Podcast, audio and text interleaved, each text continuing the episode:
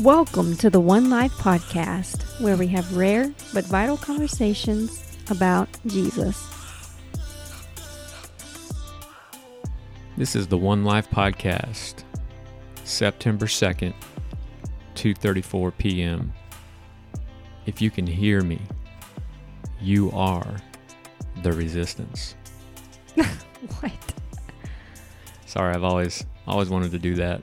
That's from some of my favorite apocalyptic movies. You know, Ah, it's the picture of the guy like in a basement or a warehouse somewhere and he's got this old school looking radio. oh, I know. I've watched the movies with you. he beat me to it. Hey, everybody. Welcome to the One Life Nashville podcast. One Life is a startup church here in Nashville, Tennessee. Our mission is to build extended families of disciples that live on mission together.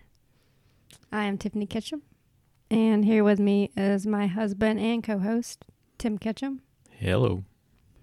Thanks for listening, guys. Um, welcome to episode number nine. So, we are a couple of episodes into a series on Jesus and his family. Yeah, so we're the approach we're taking is we we're trying to do a narrative approach, and in order to understand a character in a narrative, you have to look at them in context, which means you have to look at the other characters in the story as well. Uh, something unique about Jesus is that he's actually the creator of the other characters in the story, and so you know, in some ways, like when you look at a piece of art, if you go to an art gallery or an art show and you sort of sit there and look at the piece of art, what you're really doing is that that piece of art is like a window into the artist. And you can kind of tell something about the artist by looking at their art. And so as as we look at these spiritual beings that surround Jesus, we're we're not just getting to know the character, we're also trying to draw implications from well if Jesus created these characters, and if if he's the the one who brought them into being, what does this tell us about Jesus? That he would create these kinds of, of beings that surround him. Yes, I think that context is definitely very important as we move forward in talking about Jesus and his story. Speaking of context, is there a scripture or is there somewhere we're going to start today?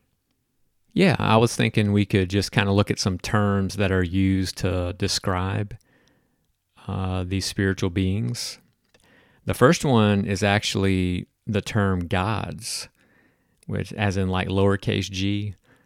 You know, for all the nerds on uh, listening right now, the uh, the Hebrew word for gods is Elohim, and what's interesting about that term is that it not only describes spiritual beings, but it also is a term used for God Himself.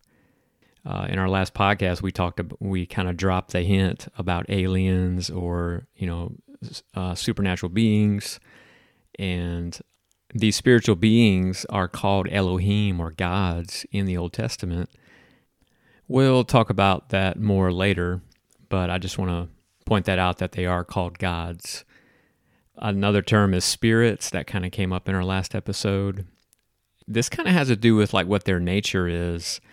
But if you remember from the last episode, it said that a spirit stepped out and then stood before the Lord. And it doesn't mean that the spirits don't have a form. In other words, there's a distinguishable shape to them that you can identify them with, but they are spirit beings. So there's a shape, there's a form, and yet they're still the their properties or what they're composed of is that they're they are spirit. And that is to say that they are not embodied. They are not embodied beings. They are spirit beings. Another term is heavenly ones. And that kind of has to do kind of like with where they originate from. That they're called heavenly ones because they originate from the heavens and they dwell in the heavens. And so it's kind of like a term of residence. It, it's kind of like an address, uh, kind of like saying someone is from this neighborhood or that neighborhood. It's it's more about their location. But this next term is actually kind of interesting, and it ties directly to us as believers. But they're called holy ones. This is a very interesting term because this same exact term is used to describe us in the New Testament. And this creates a very interesting link in the understanding of ourselves and our destiny as believers is that Paul is the one who most often uses this term, and he's being very intentional about it. He's making a direct connection with us as believers in Christ and these spiritual beings called holy ones. And we've got three more terms. Uh, the next one is stars, which is kind of an interesting one. We're thinking, okay, why are they being called stars? Well, in the ancient worldview, when people looked up into the sky and saw the stars, they thought that they were actual spiritual beings. And some of those stars actually moved around, like some of the planets. In their worldview, they thought the starry host of heaven were actually divine beings, spiritual beings. And in some cultures, they actually thought they were gods. The Hebrew Bible, working from within their cultural context, would identify spiritual beings as stars as well. Then we have a phrase called divine beings, and that kind of shows up in Psalm 82 and the last term is mighty ones and this this has to do with like their strength in other words they can do things that we can't do they they can accomplish things that we cannot accomplish because they do have more power and more strength than we do. So uh, they're called mighty ones. They're called divine beings. They're called stars. Holy ones. Heavenly ones. Spirits. And finally gods. Mm, yeah, that's a lot of names. Right? I can see how it be con- could be confusing, like knowing that that's talking about the same group of beings. Right. So, like the stars, I mean, that's kind of weird. You're you're saying that they were looking at the stars, but they weren't actually talking about the stars. They were actually talking about these beings. Yeah, they they thought the stars were actually uh, spiritual beings, or maybe even gods, and sometimes it would be a constellation um, that they would kind of link them together and say that that constellation is a god. Uh, so you know Orion, you know those kind of things. So yeah, it it was a part of their worldview, and God always, of course, works from within the worldview that of the people that he's speaking with uh, so that he doesn't have to educate them in order to talk to them. Mm-hmm. And another question about Elohim. If you're, uh, like, let's say somebody's reading in, in the Bible and they come to Elohim, how would they know that's talking about the one true God or like gods? Oh, that's a great question. Well, in some translations of the Bible, just like when the word Lord sometimes shows up as capital L and then they have like a lowercase capital of ORD. Mm-hmm. That's how you know that the term is, uh, you know, what they call the tetragrammaton, the Yod He Vav He or Yahweh. Right. And sometimes they do the same thing with the word God, is that it'll be capital G, but then it'll be capital O, capital D. You know, that's a translator's move to say that this is talking about the one true God. But there are some passages where uh, the term God or gods, uh, depending on your translation that you use, where the context will have to determine whether it's referring to a group of spiritual beings or Yahweh mm. or the one true God. And sometimes it's sort of uh, it's kind of clear and evident, but then sometimes it's sort of a it's a take your best shot mm. and read the passage through and say, does this make sense if it's referring to God or to a, a group of spiritual beings? Okay, I gotcha. Yeah, thanks for going through those. That's helpful, I think, um, as we're reading through the Bible. Yeah, yeah. So, like, you know, this is Jesus's family, right? He created them. These are some terms that describe that group. I think what we'll do now, like just real quickly, I think we'll we'll dive into like last podcast we looked at a, a scene, a snapshot of these spiritual beings when they're together. And that scene is Revelation chapter four, verses two through eight. Okay. I'll read it out. Revelation four. At once I was in the spirit, And there before me was a throne in heaven with someone sitting on it. And the one who sat there had the appearance of jasper and ruby. A rainbow that shone like an emerald encircled the throne. Surrounding the throne were 24 other thrones, and seated on them were 24 elders. They were dressed in white and had crowns of gold on their heads. From the throne came flashes of lightning, rumblings, and peals of thunder. In front of the throne, seven lamps were blazing.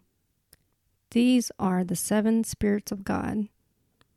Also, in front of the throne, there was what looked like a sea of glass, clear as crystal.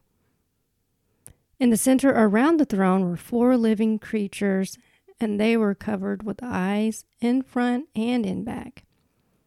The first living creature was like a lion, the second was like an ox, the third has a face like a man, the fourth was like a flying eagle. Each of the four living creatures had six wings and was covered with eyes all around, even under its wings. Day and night they never stopped saying, Holy, holy, holy is the Lord God Almighty, who was and is and is to come. Wow, talk about some weird imagery. And to think that Jesus actually created these beings. Yeah, yeah, it's it's kind of interesting because you know they don't even call them like they use really generic language. They say living creatures, you know, like as opposed to dead creatures, right? Right.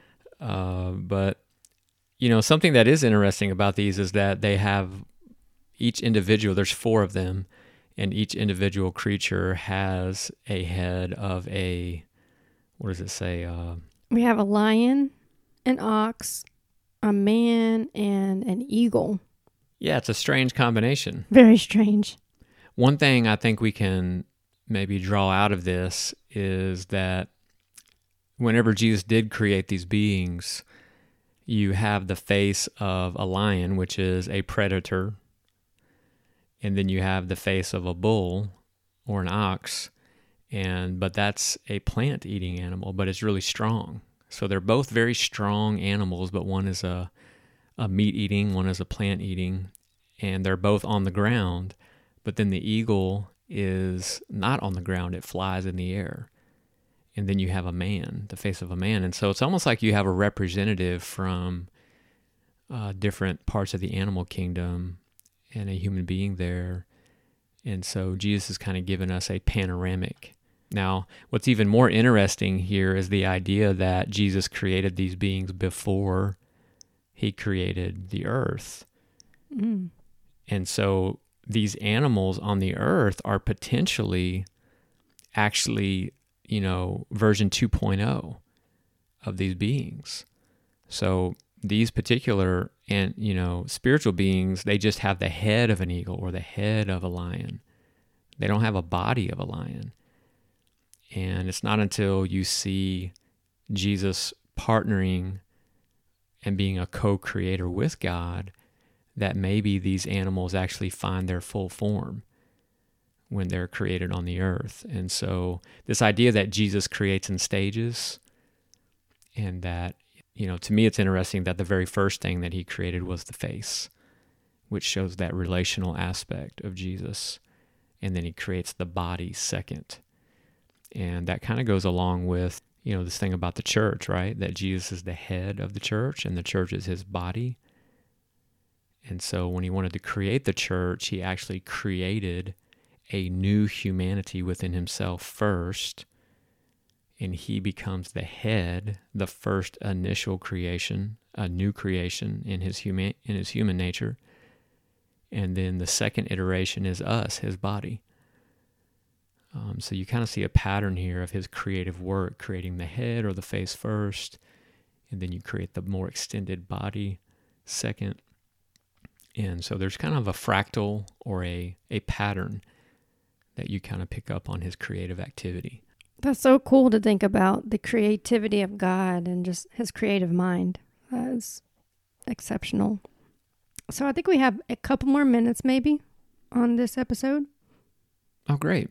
yeah, so there's there's just a few more things I wanted to mention. We're trying to cram a lot in here, I realize, but we're going to put some notes. You know, we'll put some scriptures and some notes in the bottom of the podcast description. But uh, there's also, you know, we've been looking at different terms that are called the spiritual beings, but there's also, you know, when they get together as a group, there's actually different terms that are used to talk about them when they gather together.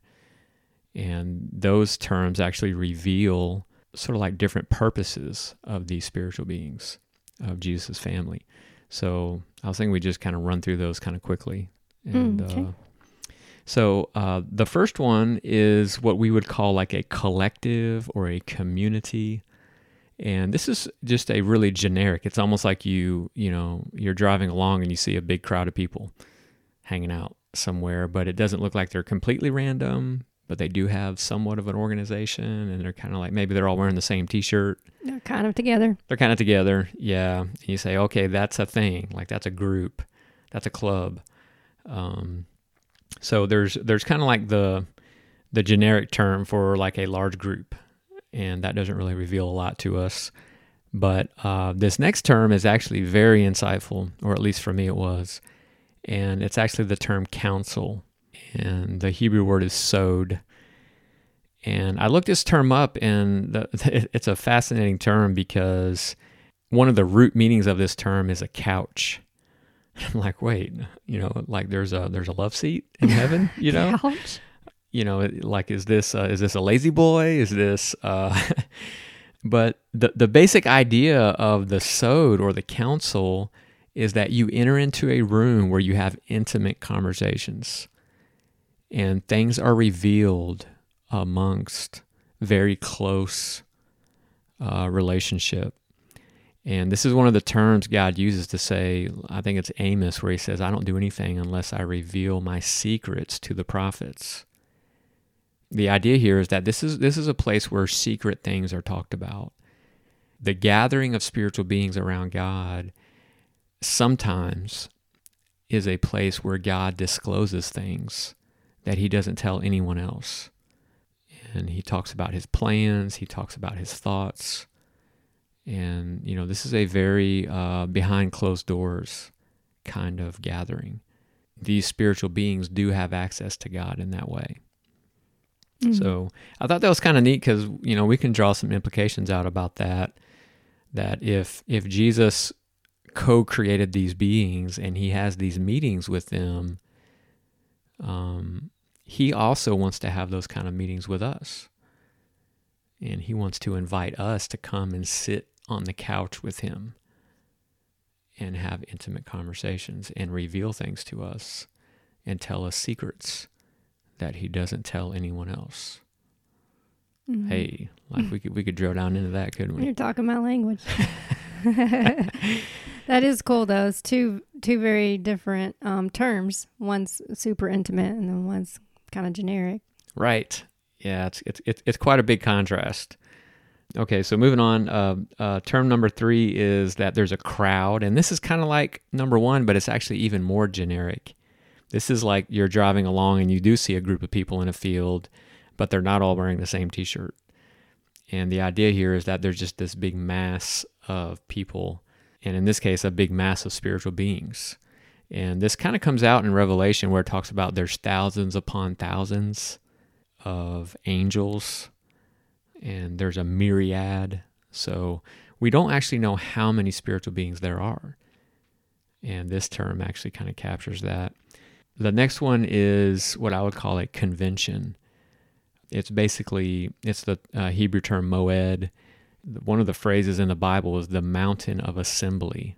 So the term assembly is used. And this is very much the idea of like a regular meeting. In other words, it's, it's on the calendar. And we come together at this appointed time and this appointed place. And it's this idea that God meets with his heavenly host, he meets with his heavenly ones on a schedule.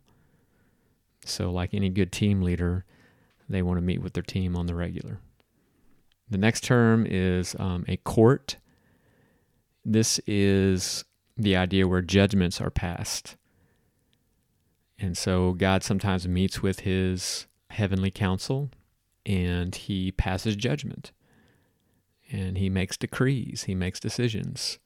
And some of those are related to judgment, some of those are strategic decision making. You know, sometimes they gather together to witness God passing judgment, and sometimes they may actually participate in making those judgments. In fact, in Daniel 4, it says that the watchers made decisions about Nebuchadnezzar's future.